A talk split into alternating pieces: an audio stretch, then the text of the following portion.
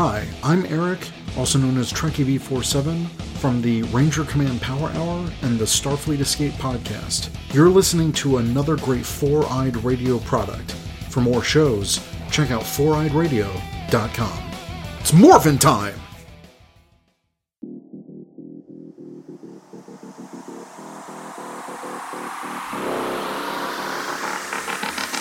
Hello and welcome to Interstellar Comms with Eric, the show in which I, Eric, reach out into the vastness of the sci fi universe to communicate with creators of all kinds to explore the rich universe of science fiction.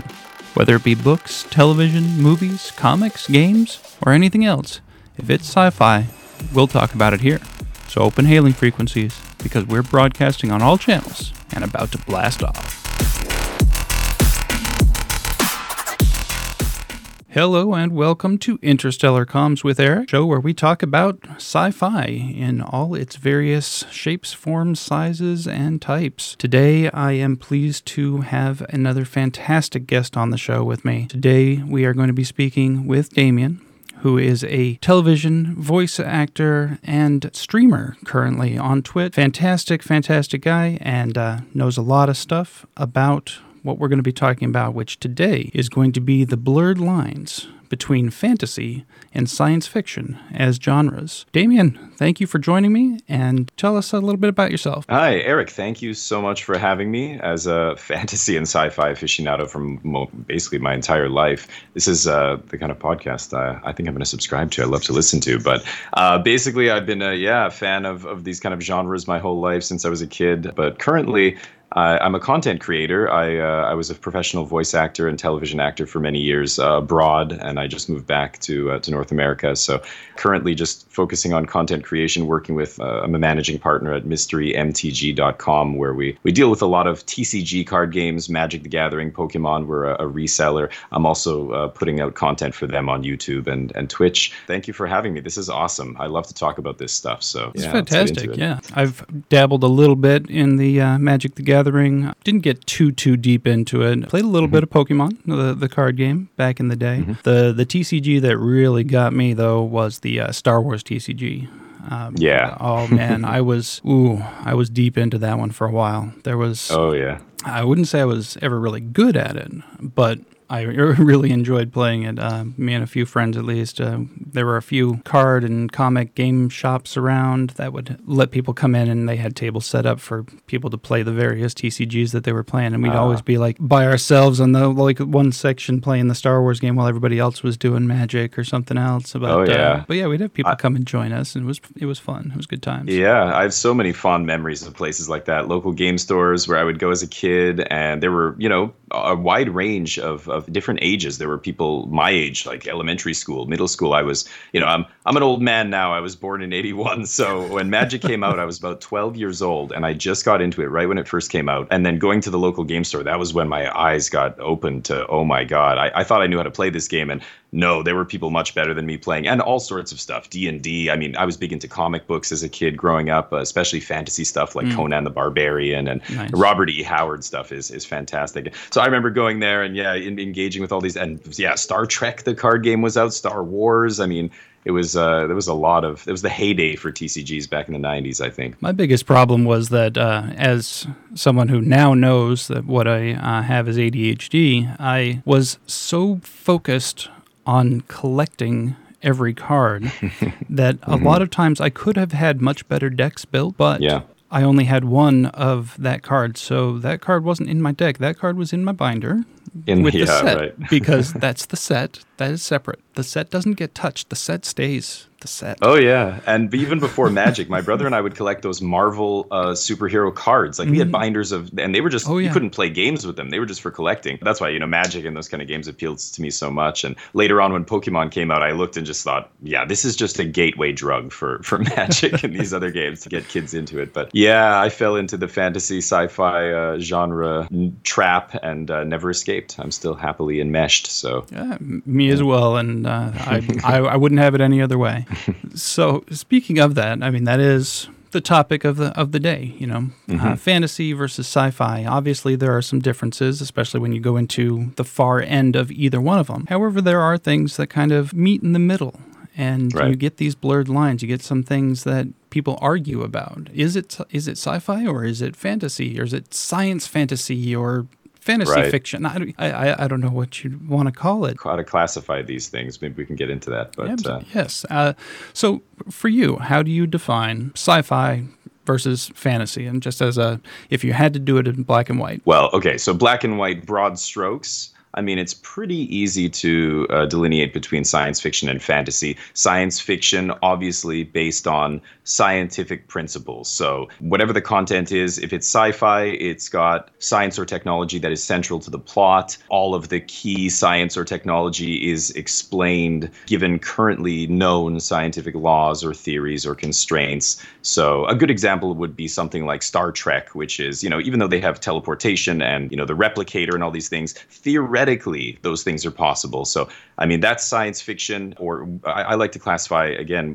breaking it down further, as hard sci fi. Hard sci fi is what I just described. It's, it's science or technology that's central to the universe or, or the plot that is explainable or, or can be explained using either current technology or theoretical scientific theories and within what we know of the known universe. So Star Trek's a good example. It involves no magical or supernatural elements, even though they have alien races, etc. Their alien races could be silicon based or whatever it is. That's all within scientific uh, principles that we know of now. So Right. that's sci-fi. Fantasy, of course, fantasy predates sci-fi obviously by many many thousands of years we've had fantasy since the dawn of time people have been creating stories myths legends you know since Exactly. since Yeah. so fantasy is is encompassing everything that well uh, is is supernatural or or magical stuff that can't be explained using theorems or scientific principles that we know to be true now physics chemistry biology so alchemy is a weird blend of you know it's it's not really science it is fantasy but you know has basis in real world chemistry and stuff this is where you get blurred lines but for the most part fantasy is the mechanics that are that are at play in a fantasy work are explained using uh, supernatural theories like like things like magical you know sources or or gods or so you know Lord of the Rings for example the way Gandalf will spew fireballs or whatever. They don't really explain these kind of things how he's able to do this. Fantasy also encompasses creatures that are not based on real world flora and fauna so elves dwarves goblins etc uh, would all be you know fantasy Dragons, creatures one of my and- favorites. and sometimes they make their way into sci-fi. I mean, you've got again, this we'll get into this later, but subgenres like you know cyberpunk and stuff like that, or uh, or steampunk, where you have you know uh, you know Netrunner, one of the TCGs I used to play back in the day, uh, or Shadowrun. Shadowrun would have you know elves and, and dwarves and orcs uh, w- alongside you know, and they're hacking into computers and they're you know like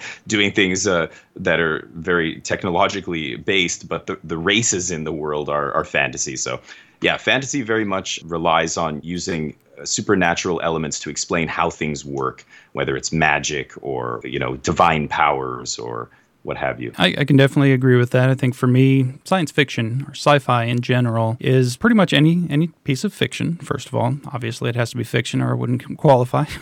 Yeah, right. that uses uh, science or technology that either isn't available currently. That's either just theoretical or just something that's you know just not available, or uses modern day technology in a way that's outside of our current capacity to use it. I use things like uh, Jurassic Park. I think is science fiction. A lot of people don't classify it as that.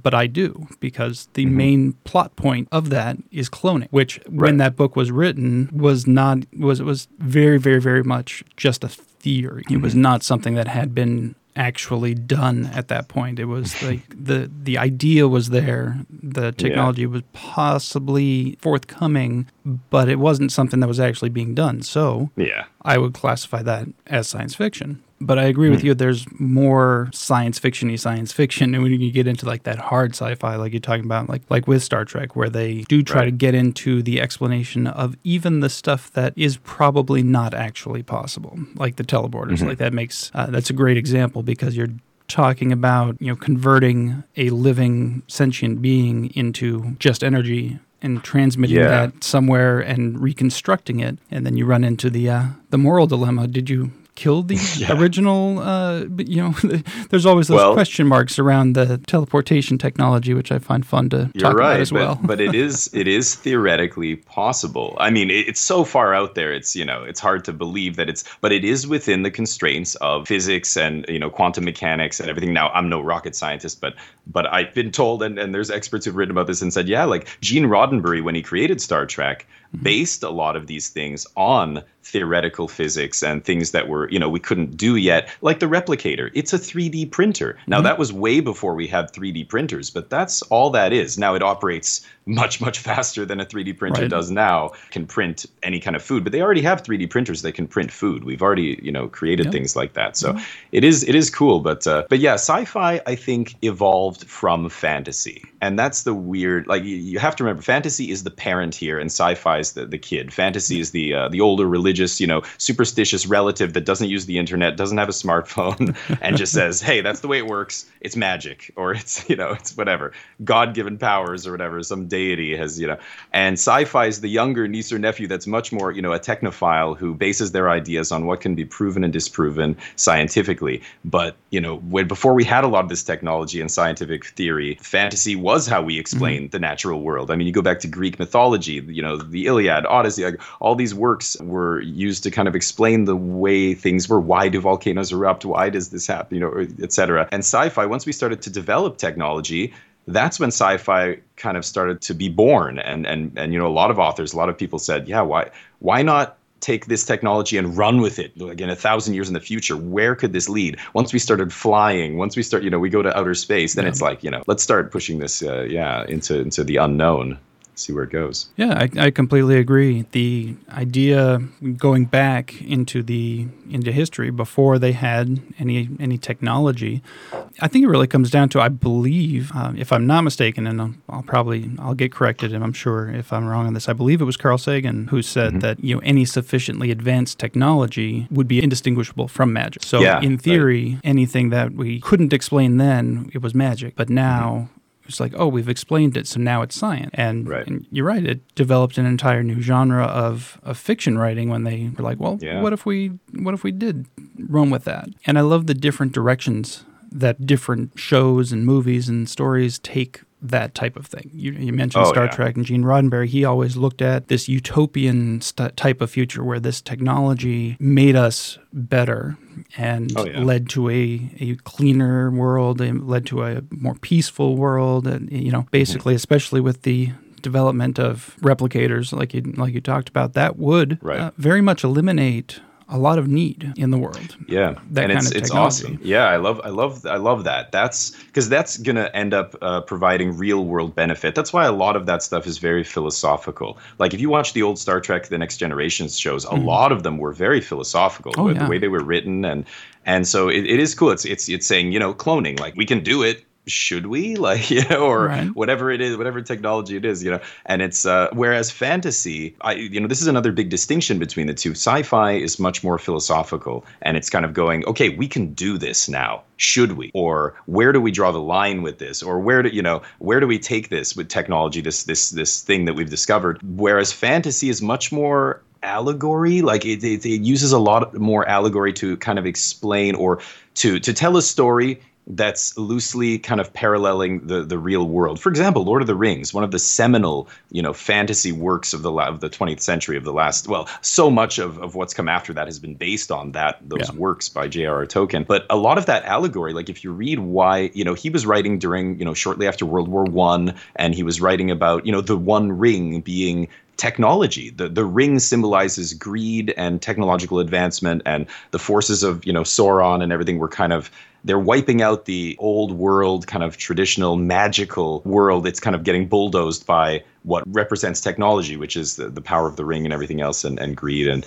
uh, money for money's sake. Uh, You can you can read about all the you know the allegory in Lord of the Rings is really interesting, but it's very different than like a philosophical approach. Like a lot of the sci-fi authors of the 20th century and stuff, you know, they were talking Asimov, and they're, they're talking about things that are dystopian. uh, You know, what what kind of world could we live in? What what will the world look like in hundred years if we keep going down this route of you know the technology just keeps marching on and getting better and different and you know gets coalesced in the hands of the few you know what happens to the world? And a lot of sci-fi is, is exploring these kind of dystopian futuristic worlds and and what happens if technology runs rampant and it's a lot more philosophical. Yeah, and I think there's also a couple of different subgenres of that. Even you have the mm. the traditional, you know, the the dystopian future where usually some sort of AI takes over, kills off most of humanity, and usually the story is something about how the re- remains of humanity have to, you know, rise up and, and come back from that or stop it from happening in the in in the past or something like that. Mm-hmm.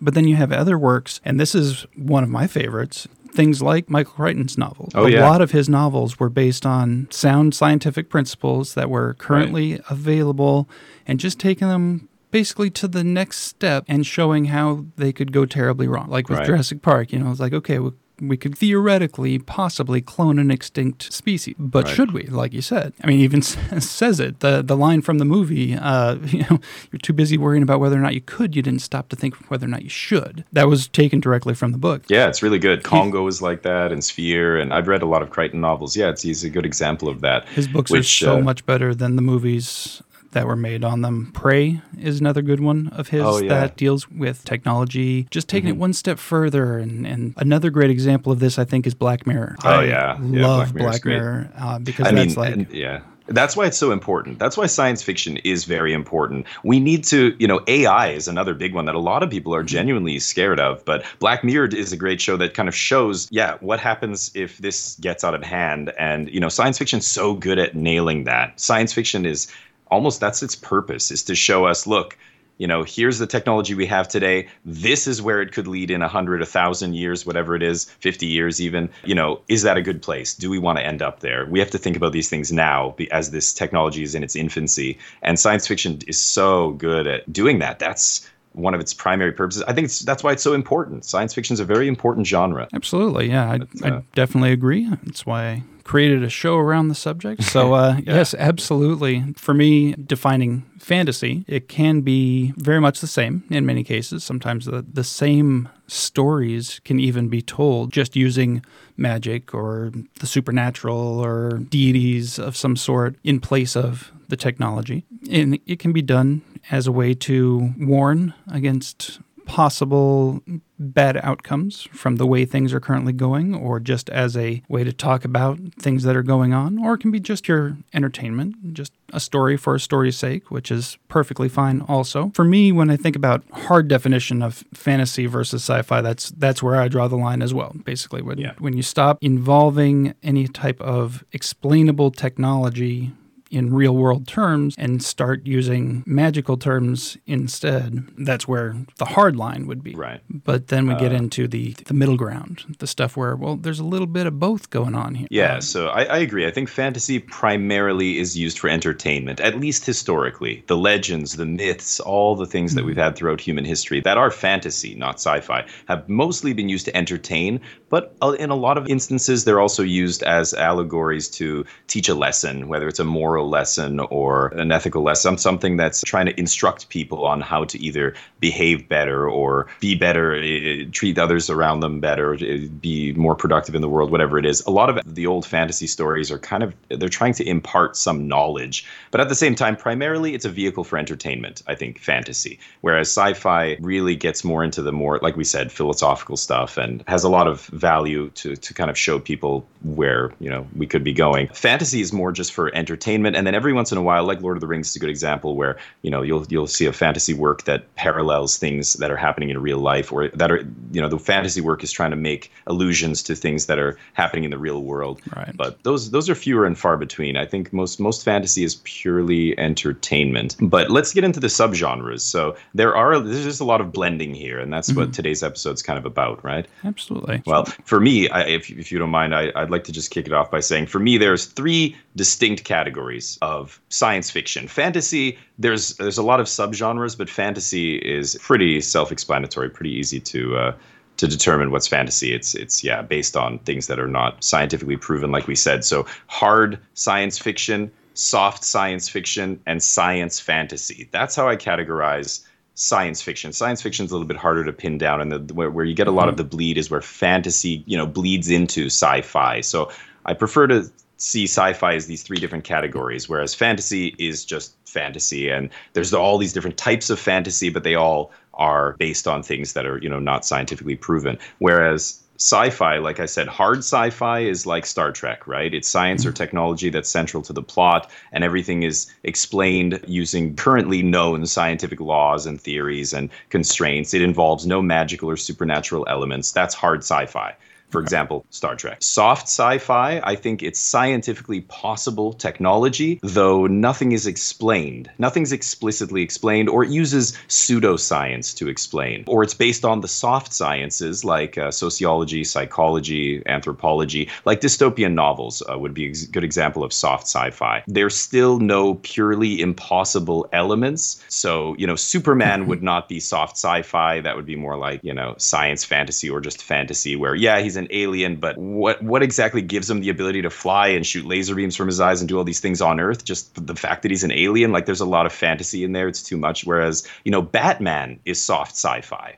you know batman uses all these uh, tools and gadgets and everything that are currently available that are based on you know current technology or at least theoretically possible. There's no impossible elements. Battlestar galactica or something like that would be another example where soft sci-fi most of the technology and everything can kind of you know be theoretically explained but then there's some stuff that you know the cylons can do that's kind of just like uh, you know not not thoroughly explored or it's right. kind of pseudoscience and then the third category i think is science fantasy so this is where you know it's similar to hard or soft sci-fi but it's mixed with magical or supernatural elements or it uses an alternate or imaginary kind of science or technology that's mm-hmm. simply impossible given what we know today. So Star Wars, Aliens, the Aliens movies, um, you know, Shadowrun, things like that. Even Superman, or you know, I like Brandon Sanderson. He's one of my favorite authors, and in a lot of his books, even though it's fantasy, he's got a very strict kind of framework for how things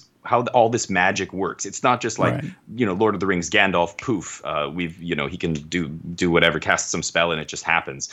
They you know there's all these forces at play, and they have push and pull, almost like you know physics uh, does. Where you know if you know Mistborn trilogy was was like this, or the the Stormlight Archive, which I'm reading now, where you know a lot of the magical powers are have a very very kind of outlined, very clear way in which everything interacts and all the magic and everything that's done in that world has to operate within this framework so it's almost like superimposing a set of scientific rules on a fantasy kind of element or a supernatural element. That's what I would call okay. science fantasy. Yeah. So that's how I see it. But how about you? Yeah, I, I definitely agree with those definitions. I'm glad that you brought up comic books because that's a point that mm-hmm. I wanted to bring up, especially given things like the MCU. I consider mm-hmm. the MCU to be science fiction, probably soft sci fi, but there's mm-hmm. a lot of stuff going on there that is, especially if you look at things like Iron Man, Ant Man, right. and all these characters that don't just have powers inherently, but are using technology in ways that are outside of our current capability right. to give themselves powers. But it's right. all based on some theoretical possibility. But then there's yeah. also definitely some fantasy uh, at play there as well, especially when you get into like the, the Infinity Stones and you get into uh, mm-hmm. Celestials and you get in. Yeah, you could explain right. them just as oh they're they're aliens, so it's science fiction, or you could be like, well, no, they're gods, so yeah. it's fantasy. I think it's a, a good blend of both. Yeah. So I would I would categorize uh, most comic books that have any type of powered beings as mm-hmm. their primary characters would be more on the fantasy side, but mm. still mm somewhat science fiction because a lot of times the powers are explained. You know, you look at the mutants True. in Marvel. Yes, they have powers that are beyond this world, except oh, they're not. They're actually just a mutated gene, which is oh, okay, that's real science. Uh, right. Mutations happen. Now, will a mutation happen that allows me to have telepathy? Probably not.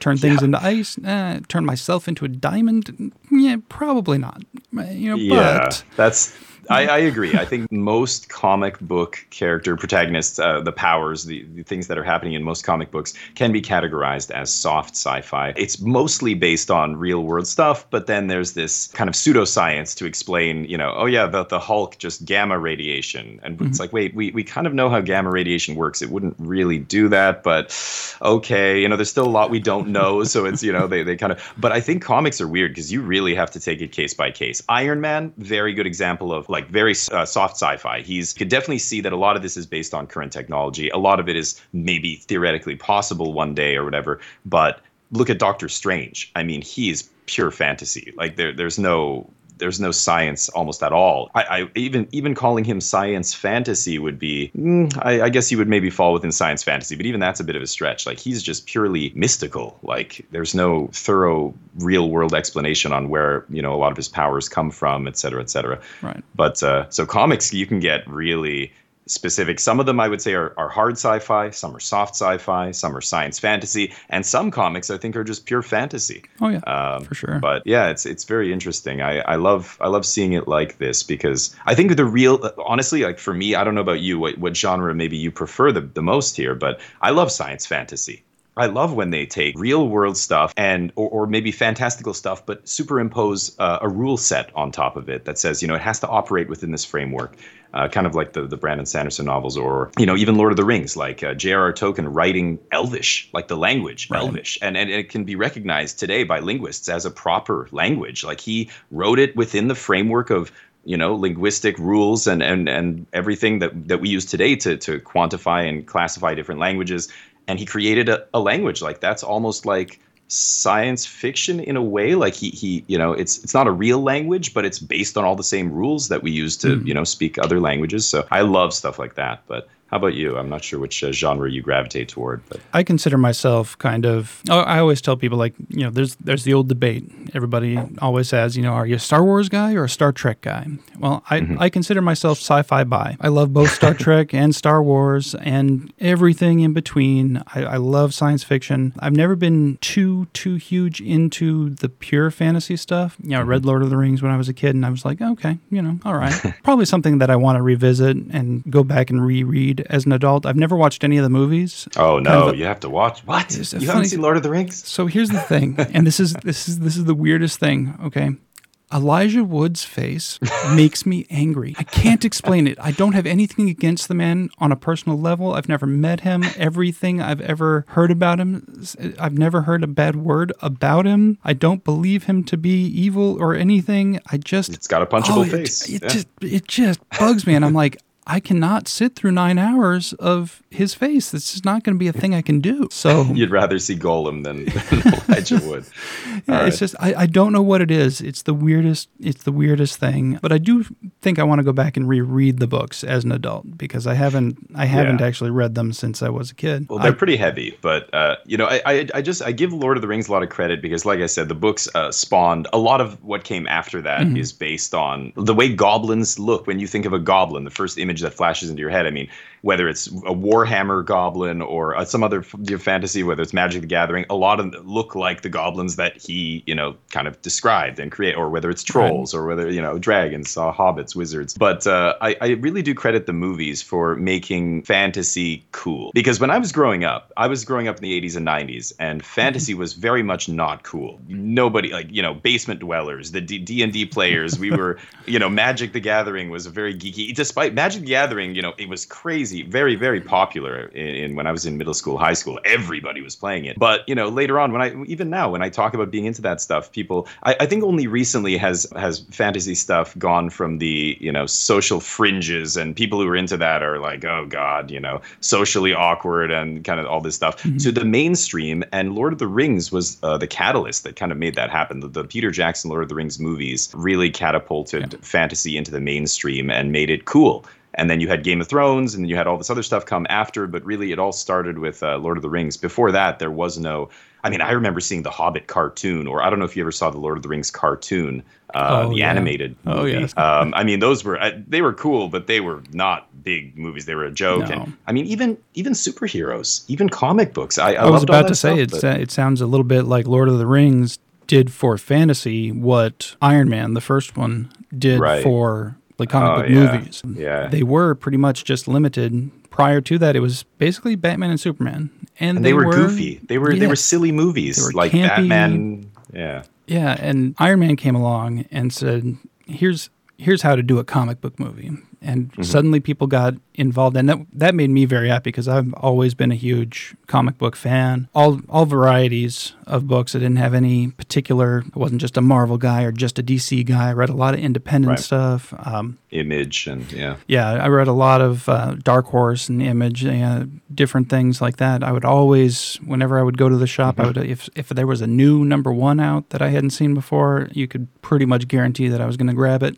Found some really really great stuff that way that I probably wouldn't have been exposed to otherwise. Uh, Cool. Yeah. It's weird because I think sci fi never had this stigma around it, or at least not as much. Sci fi was always kind of cool and progressive. Like even in the 50s, the 30s, you know, when people like Asimov and stuff were writing, there was, you know, World's Fair, and they would talk about this is the world in the year 2001, and they would have like flying cars and all this kind of crap. But it was, you know, people were, people thought of sci fi as this really cool you know this is where things could actually lead. And that is attractive to a lot of people appealing to a lot of people. Whereas fantasy is never going to be real. It's it, it was considered silly. It was considered you know for kids or whatever.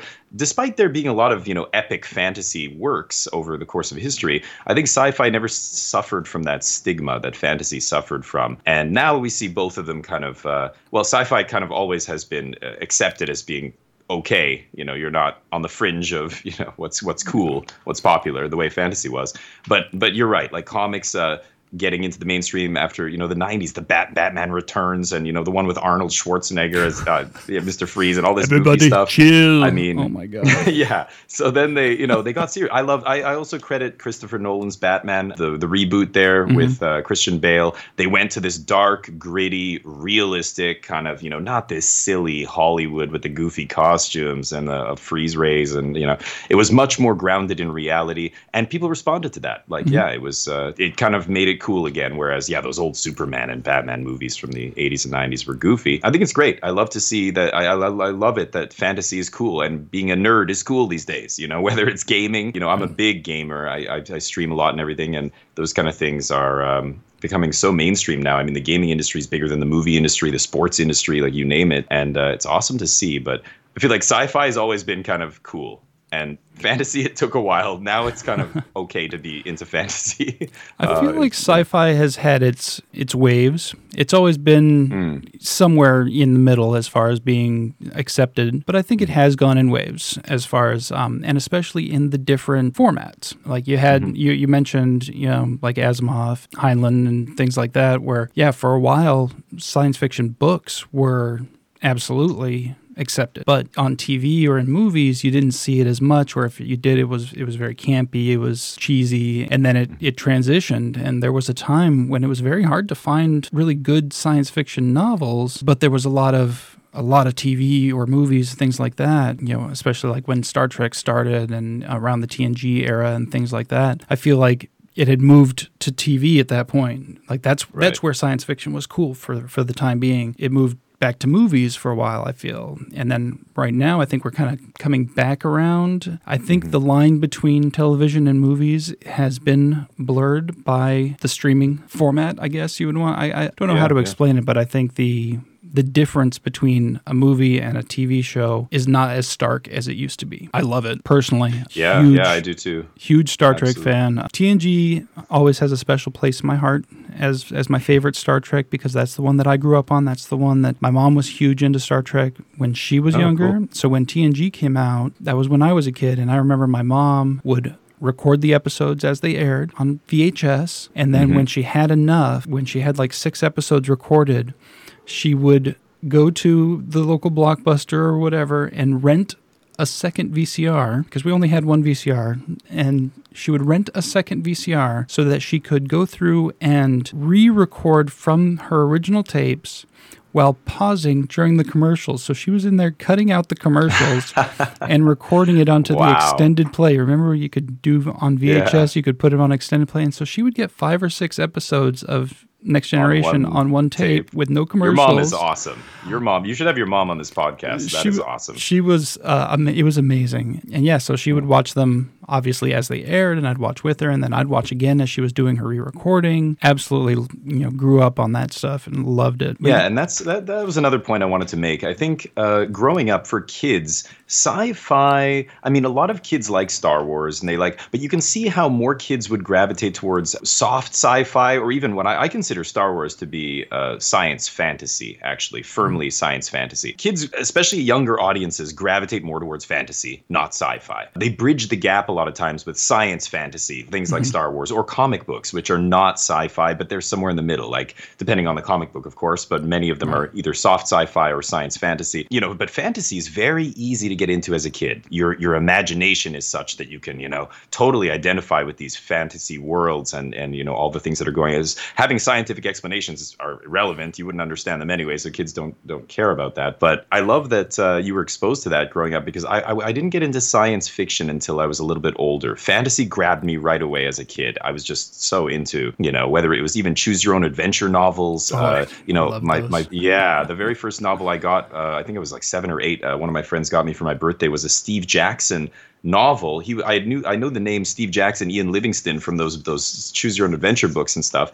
But then he put out his own novels, The Troll Tooth Wars, I think it was called. Mm. And I just that was the first book I thought, holy, this is awesome. This is like not as heavy as like Lord of the Rings and stuff. You know, kids again can't. It's it's tough to get them into something that heavy. And that got me into Warhammer. And then you know, my uncle gets me the board game Hero Quest for Christmas one year, and oh man, that was it. I was hooked uh-huh. on fantasy. But uh, I love that you know, fantasy. It's kind of the gateway drug for science fiction in a lot of ways. You get into fantasy first when you're young, and then you slowly get into you know depending on your interests more more science fiction stuff or mm-hmm. or the straddling the line with science right. fantasy type stuff yeah it's really interesting but um, it's cool yeah there, there were a couple of things that you brought up that i really wanted to touch on um, one mm-hmm. of them was you mentioned the story being grounded in some sort of reality and that to me is a big big selling point of any type of storytelling. Anything that I read or watch, if mm. it's completely removed from reality, it doesn't always work for me. And I think that's probably one of right. the reasons why I didn't gravitate. Even I grew up with with my mom watching Star Trek Next Generation and being into that sort of thing, but she was also mm. very much into fantasy. She oh, really? she painted pewter figures. She had like uh, the dragons oh, and uh, the little miniatures, yeah. and um, she oh, would get those awesome. and she would paint them. And so I was exposed to both, but I definitely gravitated more towards the sci-fi, sci-fi and mystery. That was that was my other big big genre mm-hmm. when I was younger, especially. I loved mystery novels. I loved the old hard-boiled detective novels, the, mm-hmm. like the 20s and 30s detective. Um, Stuart Kaminsky, still one of my favorite authors. Just pulpy, whatever, basic mystery and he churned them out. He probably has like 40 novels or something like that, but I loved them all.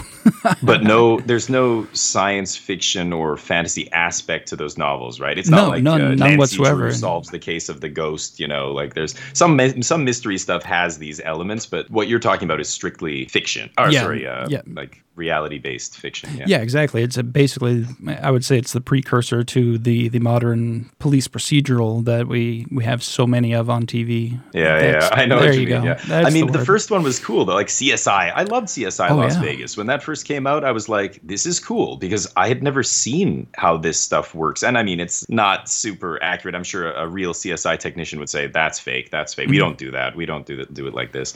But for the the general public, it was like, oh, this is wow, I, this is super cool. But then by the time the fifth different CSI comes out or whatever other, you know, yeah, it's uh, you're running you're running on fumes at that point, I think. But I don't know. Um, yeah, CSI the original, um, always love that. It's one of those things that, yeah, depending on what you're exposed to more as a child, might determine which one you prefer as you go. But I yeah. think there are elements there for everyone. With fantasy, I think one of the reasons that it may get kind of stuck in that realm or where why it may have been stuck in that realm of not being cool or popular because a lot of times I think there's extremes. You have the really heavy heavy stuff like mm-hmm. Lord of the Rings and then the other stuff that's just kid stuff. And there right. wasn't a whole lot in between until like you said they put it into movie form, put it into a consumable form for the people in the middle right. who weren't going to be able to to read those novels or be engaged with that much yeah, in a book, right. but also not just for kids. Yeah, and I think like what you were saying before about TV versus movies, it's great that Star Trek has so much more value, I think, than Star Wars. Uh, and I'm going to get lambasted, I'm sure, by all the Star Wars fans out there, but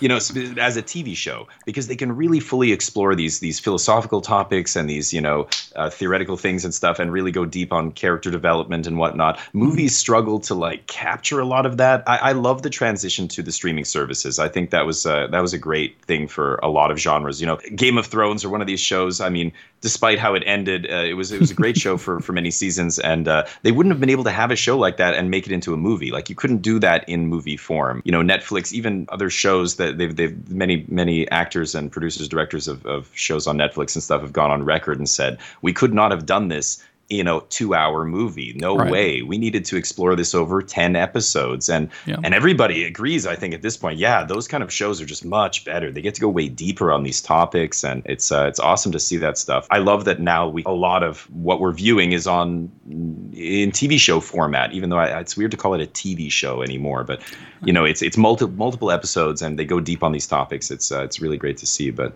I think initially for kids, especially like you said, some of the fantasy stuff is too heavy. Initially, I think a lot of people get into the fantasy work because a lot of it is look at Harry Potter. You know, a lot of this stuff is literally geared towards younger audiences mm and it's pure fantasy. It's a gateway into, I think, sci-fi and, and other stuff. Like it uh, as as people who uh, you started a little bit different. You got right into the the the sci-fi with your, you know your mom's influence and stuff, which is great. I, I think a lot fantasy is the way you get into it, and then maybe as you grow up, you go into a, a profession that deals with with you know the science aspect of it, but still having this background in kind of fantasy allows you. Yeah, you start to like sci-fi stuff, and you know there's a lot of really good sci-fi shows out there. I I, I don't know if I would have ever gotten into if I hadn't started with with fantasy. It's, it's pretty cool. What do you think of Star Wars? What would you classify Star Wars as? For me, Star Wars uh, science fantasy I think is a good way to put it, but I would possibly even more towards if we're looking at a spectrum and you've got your your hard sci-fi on one side and you've got your pure fantasy on the other, and then your science fantasy is smack dab in the middle, I'd maybe nudge it just a little bit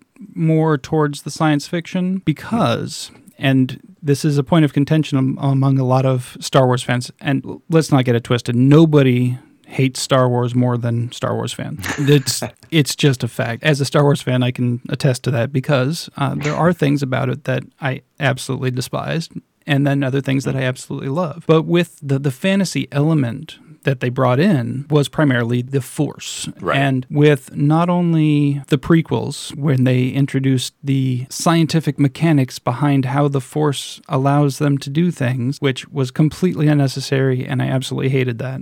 The midichlorians mm. or midichlorians whatever that stuff, was yeah. that was just so so terrible. There was no need to do that. But I think when they did that, they nudged themselves in canon into more towards sci-fi than towards fantasy because they took the the spiritual aspect out of it and they made mm-hmm. it into oh no it's just this alien creature that lives within us and it can do things for us if we are sensitive enough to it to ask it to do things for us. And so they yeah, gave it this so- scientific explanation. And I, I read a lot of the novels and comics as well. I agree with you. I think it is very much science fantasy and because of the force that is the one thing in that because you know it still has this space cowboy as we you know we like to call it space cowboy kind of genre. Like i you know video games the outer worlds or uh, the outer world uh, aliens is another one where you know mm-hmm. they, they they have hyper or you know interstellar travel and all these you know they're flying around in spaceships going to other planets. But you know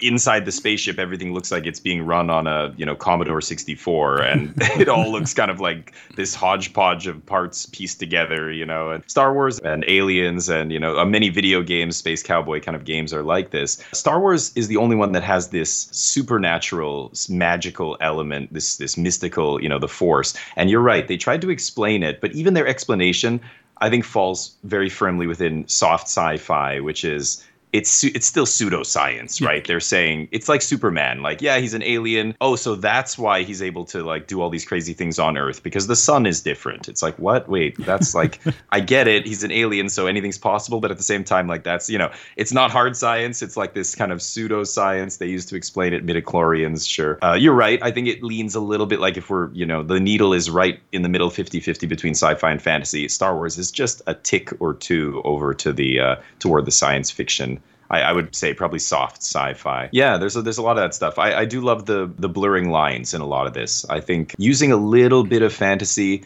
in your sci-fi world, I, I think it provides more entertainment. I think mm-hmm. sci-fi one of the the drawbacks sometimes to, to a lot of sci-fi is it can be a little dry. It can be over the heads of many readers, especially depending on how technical they get with things. And in a lot of ways, if, if you want to call it sci fi, you have to get into the technical details to try and, like, you know, you have to explain why these things work the way they do, or at least, you know, give an explanation based on current scientific models, theories, you know, within our the, the constraints that we currently know to be true. But injecting a little bit of fantasy in there lets you really, I think, go much further in, in terms of entertainment value for me. Now, this is, of course, everybody's different. I'm sure there's people who prefer just hard sci fi, and any element of the fantastical is kind of taboo, and, you know, no, that's not sci fi anymore. But I really find, in terms of entertainment value, I enjoy, yeah, the science fantasy or soft sci fi stuff. But how about you? I'm not, I'm not sure which. I think I you said before you you like more sci-fi stuff, right? I do lean more towards the what you call hard sci-fi. However, right my whole thing, and I've I've said this about literally any genre anywhere. If you tell me a good story in a compelling way, whether it be on a page, in pictures, or on film, whether it be short form or long form, if you tell me a compelling story in a compelling way, I'm gonna be I'm gonna be into it. That's so true. while I may lean towards some of these sci-fi things, it, it's not strictly like oh it's not sci-fi I'm not watching it, or it's not oh that's fantasy no I'm not gonna watch it. No, I'm I will give anything a chance if it's going to tell me a good story. Right. For me, I think the like you said, bringing elements from multiple genres into the story can basically allow you to tell more stories. I mean, right. with the example of Star Wars, you do have that kind of mystical element that's brought into a world that's very much a tech world. You have spaceships and laser guns and laser swords and all this mm-hmm. stu- stuff that's tech. But then you also have this force, this mystical energy that before the prequels was just a mystical energy that wasn't explained scientifically, and I think it was better that way. Hmm. But even in the novels, you know, going back to the earlier novels because I haven't read a lot of the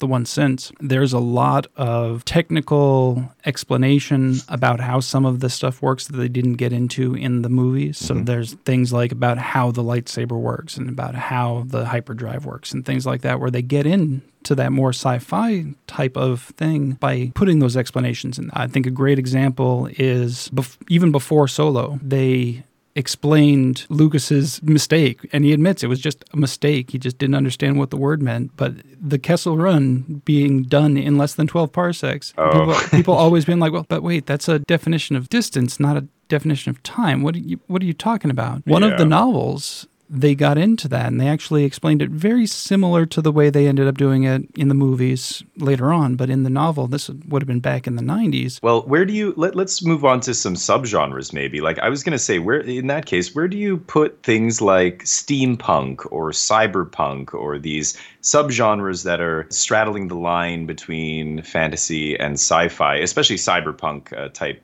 games movies you know content what do you consider that stuff to, to be i think it uh, again i think it depends on how they do it. Steampunk for me is very much more on the fantasy side of thing because I think it is mm-hmm. more looking at a world that could have been as opposed to looking at our world and what it could be. It's more going back and then saying, okay, well, what if this had had changed. And now we're you know we or this never got invented or this didn't happen. And so it's going back instead of going forward. Mm-hmm. and for me that kind of leans a little more towards the fantasy side. However it does mm-hmm. deal with technology just being used in very different ways than we're traditionally used to. But I don't really think that it goes as far as advancements in that hmm. technology mm. as much as just different ways that it could have been used. I think it's a really cool aesthetic. I love the steampunk aesthetic, but as far as stories go, I haven't really found any that grabbed me. Right. Oh yeah, I, am not. Yeah, I'm not even asking if you if you like it or enjoy it or not. Just I, I wonder where you put it. So you put it firmly in the fantasy category. Put it definitely towards the yeah, definitely skewing towards the fantasy side. Definitely okay. has science fiction accent. Cyberpunk, yeah. I would probably lean a little bit more towards the the sci-fi side. Again, not a lot of not a lot of those stories have really grabbed me. I'm actually interested to play the newest game that came out because uh, I've heard some good things about it and I want to check it out, but I haven't had hold a, on. Had do you, time do you mean Cyberpunk 2077? Yeah. Okay. I, I've I've played it a bunch on stream. we Okay. can get into that. It, it's very cool. I mean, uh, it's come a long way. It was obviously in the news a lot for being very broken and buggy and everything. But uh, if you like the the cyberpunk genre, it's it's a very fully fleshed out cyberpunk world. I think yeah. So sorry, go go ahead and finish your thought. I was just you mentioned the game, and there's so much I could talk about about that game. it's been such a controversial game. But so Yeah, where do you think cyberpunk falls? Sci-fi? I, I would probably lean towards sci-fi. I think, Okay. but definitely has some some fantastic uh, elements to it as well. So again, Yeah. I think it does definitely blur that blur that line, which is which is good. I think can tell a good story in any anywhere on the spectrum. Yeah, and that's really agreed. what's what's most important to me is that story that's being told. And yeah, I mean, yeah, we're splitting hairs here. I yeah, I'm just putting it in categories. You're right. The story is more important than anything else. Do you enjoy it? Then you know, enjoy it. Don't worry about what it is. But for today's podcast purposes, I'm just curious. Like cyberpunk, you know, obviously people first your first instinct is, yeah, of course this is sci-fi. It's futuristic. There's a lot of you know hacking and and technological manipulation, whether it's you know different devices they're using or you know all sorts of advanced technology that mostly doesn't exist yet. But but there is definitely a fantasy aspect. I think a lot of well, it depends on the universe, but like the video game is is very much sci-fi. It's you know there are no other races. But there are many cyberpunk universes that are grounded in technology and very sci fi, and yet they have creatures in the world that are fantasy creatures. Like I was alluding to Shadowrunner and stuff like that. Uh, Shadowrun, I should say. Games like that where it's like, um, you know, there are elves and orcs and stuff that are like hackers. You know, you're going through this world and you go up to a shopkeep and it's a it's an orc, but you know the rest of the everything else is cyberpunk, and you know it's it's like this weird. Do you, have you ever seen stuff like that? I'm not sure if you're familiar with uh, that kind of cyberpunk, but um, I, I've seen a little bit here and there. I haven't really gotten too deep into any of them, especially since I, I feel like the majority of that particular subgenre seems to be video games. And I haven't been really big into video games for a while. It's something that I've just kind of started dipping my toe back into recently. Essentially, I was gifted an, an Xbox One, and so I was like, okay, well, let's let's see what this is all about again. And mm-hmm. I've dove in a little bit to a few different games, but I've been mostly most of my time has been spent on Forza. I love racing Oh, games. I've always loved racing games. That's that's for another podcast. I love racing games. I love you know for me I game primarily. I could talk all day about video games. I'm a huge gamer, but I, I game almost exclusively on PC, and I rarely touch console. Even though I had yeah I started on the original NES like you, and had a Sega Genesis and a PlayStation One, and then skipped a bunch uh, and had I, I just stopped buying consoles at some point. Started gaming on PC, but but it is cool. The gaming uh, world really explores these two genres a lot. Like there are a ton of fantasy games, a ton of sci-fi, and then a ton of mixed sci-fi, uh, you know, science fantasy or, or soft sci-fi stuff. Final Fantasy is a good one. Where Final Fantasy, I played Final Fantasy One on you know Nintendo, Right. and then Final Fantasy three on Super Nintendo at a friend's house. So we loved Final Fantasy three was incredible. But even at that point, it was already starting to go from fantasy into it should be called Final Science Fantasy. Actually, it's like they started introducing guns and like I mean, look at the Final Fantasy RPG or MMORPGs now. You have characters that use magic and bladed weapons, medieval style weapons, and then other characters who use like blunderbuss style weapons or like you know like firearms like Yeah. I, I it's weird where you you know where does fantasy turn into science fantasy uh you know as soon as they start using gunpowder and like ballistics uh, weapons then i feel like okay now you're getting into science fantasy right? It's no longer just final fantasy pure fantasy like it like it started as. But it's really interesting. A lot of video games blur those lines and i think it's for the best. But you know one thing i did want to say was the steampunk thing is really interesting I'm not a big fan of these subgenres. I'm not crazy about them. If a good, you know, game or something comes out in one of these genres, I'll check it out, but I'm not, you know, some diehard fan of any of these. I think steampunk is interesting.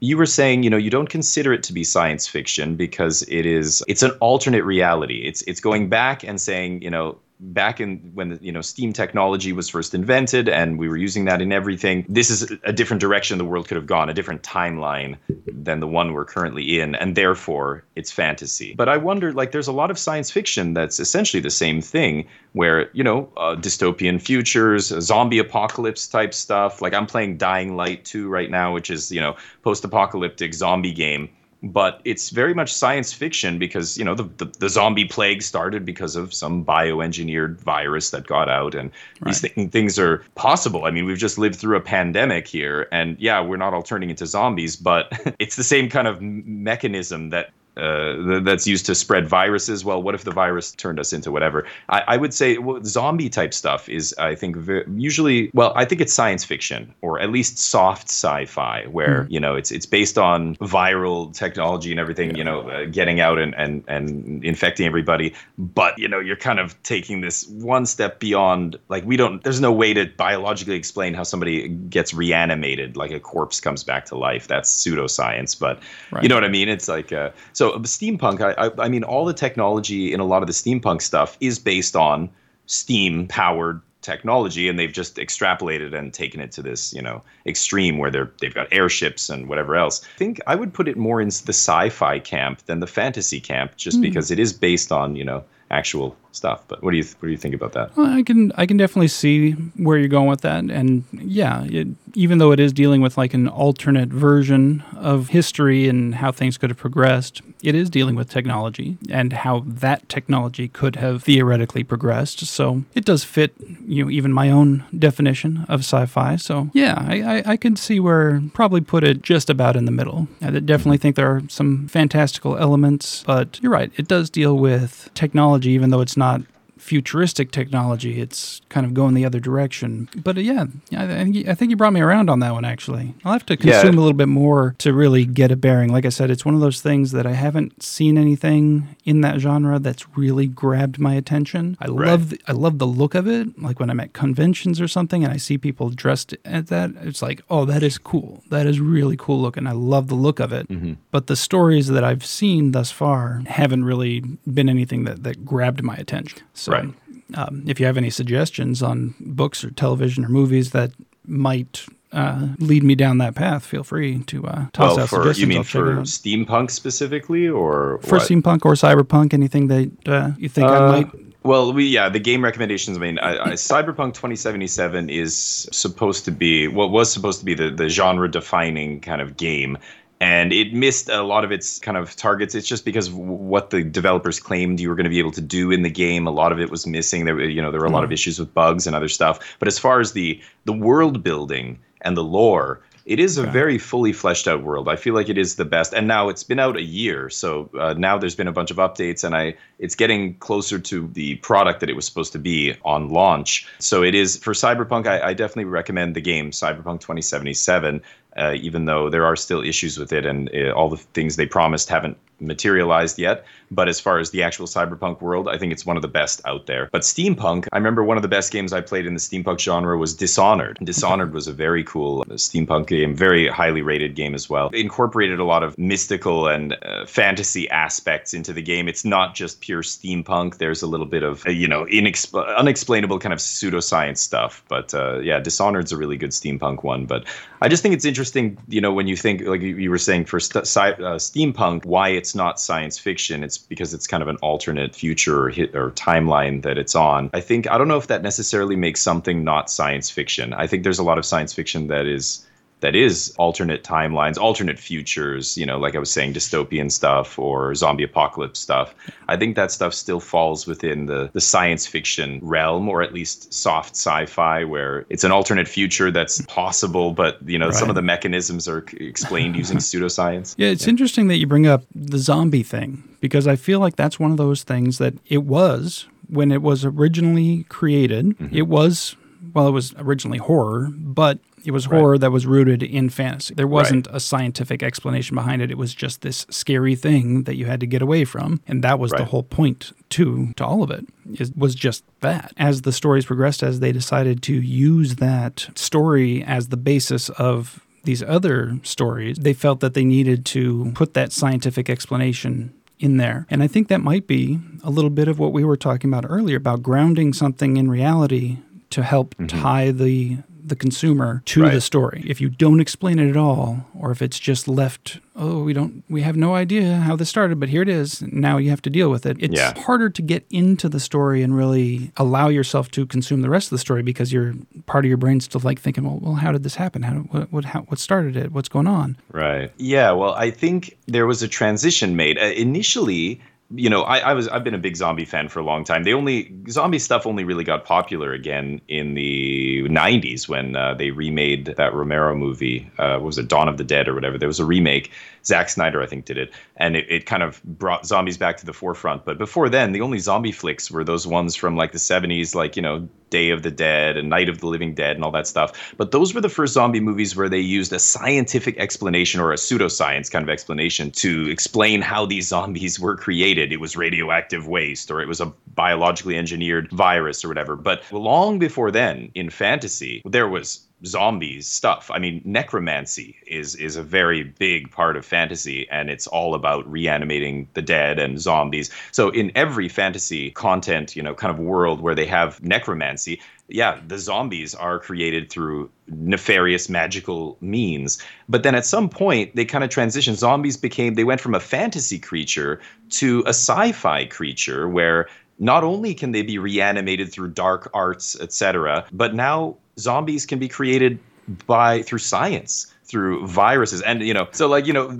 28 days later and and zombies started to evolve. They weren't these slow plodding inexorable tide of undead. They became you know like 28 days later popularized the not necessarily undead zombies. These weren't these weren't people who had died and come back crawling from their graves in the graveyard like a lot of fantasy and horror mm-hmm. you know content had had portrayed them previously. Now they are living beings infected and essentially turned into creatures that you know bloodthirsty and et cetera et cetera just want to kill each other but they could still be killed et cetera. So zombies have evolved quite a bit compared to a lot of other monsters Uh, you know the mummies and and vampires werewolves all of these things are very firmly fantasy. And then zombies kind of made this transition from uh, as as technology evolved as our understanding of virology and biology evolved it became kind of uh, the the realm of science fiction. Is it possible to infect someone with something that i mean look at rabies a disease like that which essentially turns someone into a a zombie. Like you can't control yourself. It, it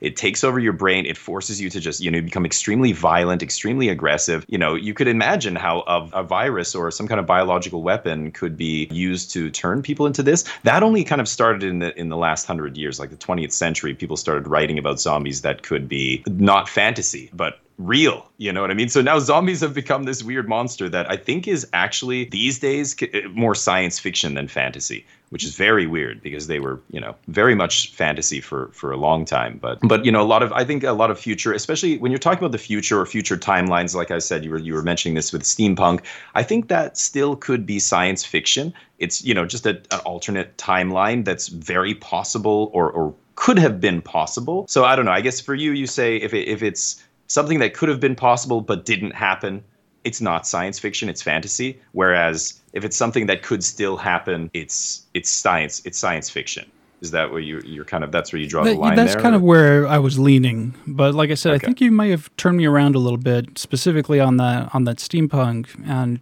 with the idea of it being in an alternate reality, it could just be alternative science fiction as well. Um, yeah. So yeah like what do you call that? I don't know alternative science fiction is maybe a good term for it yeah. Yeah, I, I, I think I like we, we we just coined a new term term here, and uh, you heard it here first. In a year everybody's going to be saying it just remember you heard it here first Absolutely. Um, as I said, if you tell me a good story in a compelling way, I'm gonna I'm gonna want to check it out, regardless of how you classify it. That kind of brings us to another point: is while we're deciding how we classify things, Mm-hmm. when when publishers put out their stuff, how do they classify it? You know, how do they Yeah. decide how they're going to market it? Are they going to market it as science fiction, or are they going to market it as fantasy, some kind of blend? Are they going to maybe maybe we'll see stuff marketed as alternative sci-fi in the future? Well, who knows? Where do they draw the line? yeah with publishers they have to be very specific and it's hard because a lot of works straddle the line between science fiction and fantasy but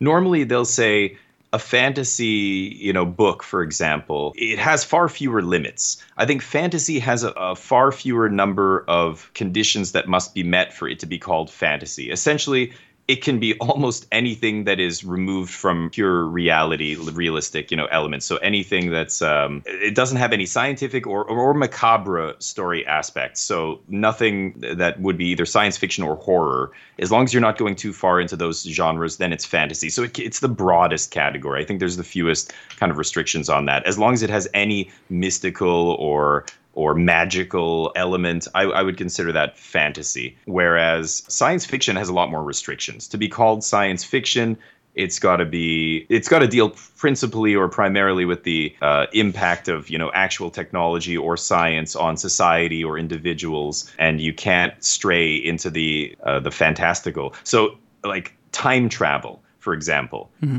a, a, time travel book. Is that science fiction or fantasy? A lot of time travel stuff was considered science fiction. You know, back in the day, they thought, you know, this is something that could be uh, achievable. Whereas now we are I mean, again, we're still learning things, but almost everything we know points to it being impossible, especially going yeah. back in time is yeah. just that's fantasy now. Whereas before it was science fiction. So it's really weird. I, I think a lot of publishers they, they have to superimpose these artificial kind of restrictions on, especially science fiction has to has to meet very certain criteria to be called science fiction. Whereas fantasy is much more broad. Fantasy, a lot of things could be called fantasy. Basically anything that has you know supernatural or magical mystical elements to it. And i'm pretty sure that's how they classify a lot of books movies etc but i'm not sure. Do you know uh, anything or you have anything to add? I'm not i'm not 100% sure. And this is not a topic i'm I, I, know a ton about so. So i'm not 100% sure either but i believe you're you're pretty close to the mark as far as i'm aware. Basically once you're taking the the scientific explanations out of it and just leaving it up to magic or mysticism or anything non-scientific based, not even pseudoscience. We're just talking about casting spells or drawing on the powers of you know the earth or something like that. Then you're getting into you're you're going to be in fantasy. You mentioned right. time travel, which is interesting because that is going to be an upcoming episode. I've got a guest lined up to talk specifically about time Ooh. travel in sci fi, how there are some stories that involve time travel that I don't think are sci fi at all, and others mm-hmm. that are most definitely sci fi. I look at something mm. like Back to the Future, I right. would classify that as sci fi for sure. Really because interesting. even though it's not based on a technology that is probably possible, there's a lot of detail going into the technology behind doing the time travel and it's mm. it's core to the storyline so i believe that to be sci-fi uh, maybe mm. a little bit leaning toward the soft sci-fi since the majority of the story is more about the interpersonal stuff as opposed to the tech itself but right. it does have that basis in technology mm-hmm. but then you look at something else like outlander where there's no tech involved at all in the time travel. Right. So that I would consider to be fantasy. Even though it hmm. involves mm. time travel, it's still they're not explaining the technology of it. It's left up to the the reader or the viewer to determine what's going on there. Is it something magical? Is it something you know, there's there's been various different ways that time travel stories have been told, and I think a right. lot of them they go deep into the the technology behind it. And there's a lot of Star Trek episodes that deal with time travel in some way, shape, or form. So, and they usually have some sort of explanation for it. It may just be some technobabble thrown out there to make it happen so that we right. get there. But if it's rooted in technology, I would probably swing that dial over towards the sci fi. If it's hmm. something magical that's causing the, the shift in time, then I'd maybe lean it more towards the fantasy side of things. So I, it's mm. that one's uh, stay tuned, folks. I think that one's going to be a really interesting episode. Yeah, I'm curious to hear what this guest has to say because yeah, I, am not 100 percent sure I know what what's right and wrong here. I, I, like your explanation as well. Yeah, there is if they do base their explanation of time travel on some existing or the- theoretical, but the, again, the problem for me is the definition of sci-fi you know, for it to be hard science fiction, it has to be based on technology or it has to at least follow or adhere to the laws of science and the theories and the constraints that we currently know of the known universe. From what we currently know, you can't time travel. So it's like, I, I don't know. Even if they explain the technology, like it's their explanation is almost certainly has to be pseudoscience because it's just theoretically not possible. Whereas teleportation, fabricator, you know, all these things are theoretically possible. Even interstellar travel, wormholes, like those kind of things are theoretically possible bending space bending time those are all you know so maybe the bending time thing like if you go into a black hole and it transports you back in time or something. I mean, that, you know, maybe that's possible. I, I don't even, I don't know. For me, time travel is still, it's more fantasy than sci-fi, but yeah, it's funny. You're on the, you're on the other side of that. It's interesting. there is no right and wrong here. So I'm, I'm curious what your guest is going to say about this, who uh, almost assuredly knows more than me, but yeah, it's interesting. It's one hmm. of those, it's one of those weird ones because it can be, I think, either or, depending on, again, right. the mechanism. I think that's what really determines it for me. It's an interesting line. I love it. I love things on both sides of it for sure. I'm not uh, hardcore.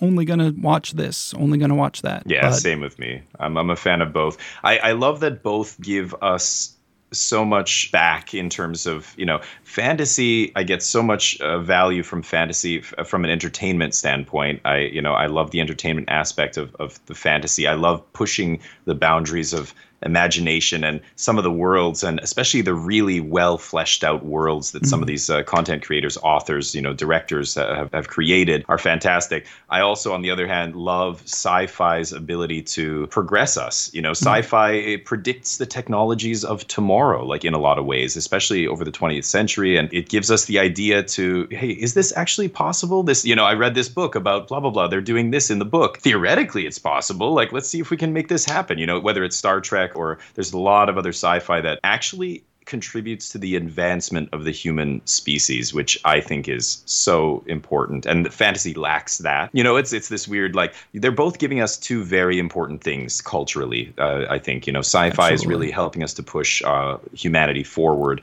in the real world, whereas uh, fantasy is giving us this awesome source of just entertainment and enjoyment and not worrying about whether it fits with what we know of the world. And yeah, both have a ton of values, so love them. Yeah, I agree, and I think one of the reasons that maybe the fantasy stories are able to tell more story is because they're not worried about sticking to known scientific principles. There, there's no right. like point where they have to go, okay, how far are we going to force the reader to suspend their disbelief of what is real and possible right now mm. Or do we just go ahead and be like, okay, you know what? It's magic. There we go. Now that's yeah. over with. Now let's get to the story. And so they can spend right. much more time building the world, building the characters, because they don't have to explain the tech. Yeah, that makes sense. Uh, well, it's, you know, I, am a full time content creator right now. So uh, you can catch me pretty much every single day, at least five or six days a week on Twitch. I'm streaming a wide variety of games from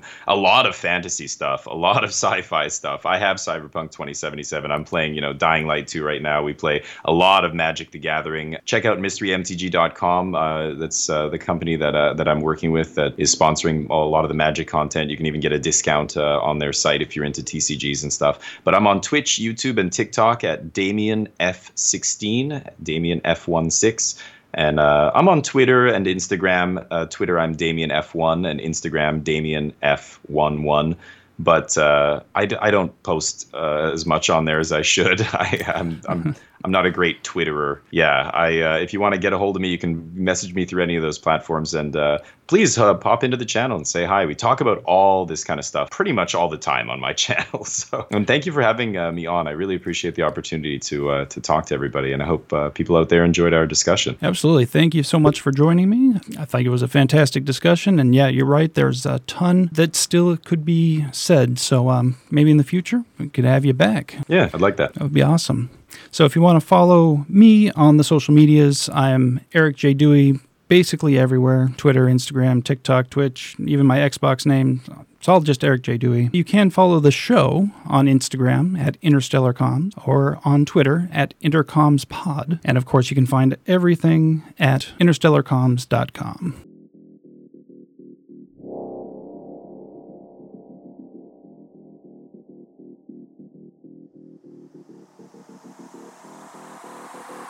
Thank you for listening to Interstellar Comms with Eric, right here on the Four Eyed Radio Network.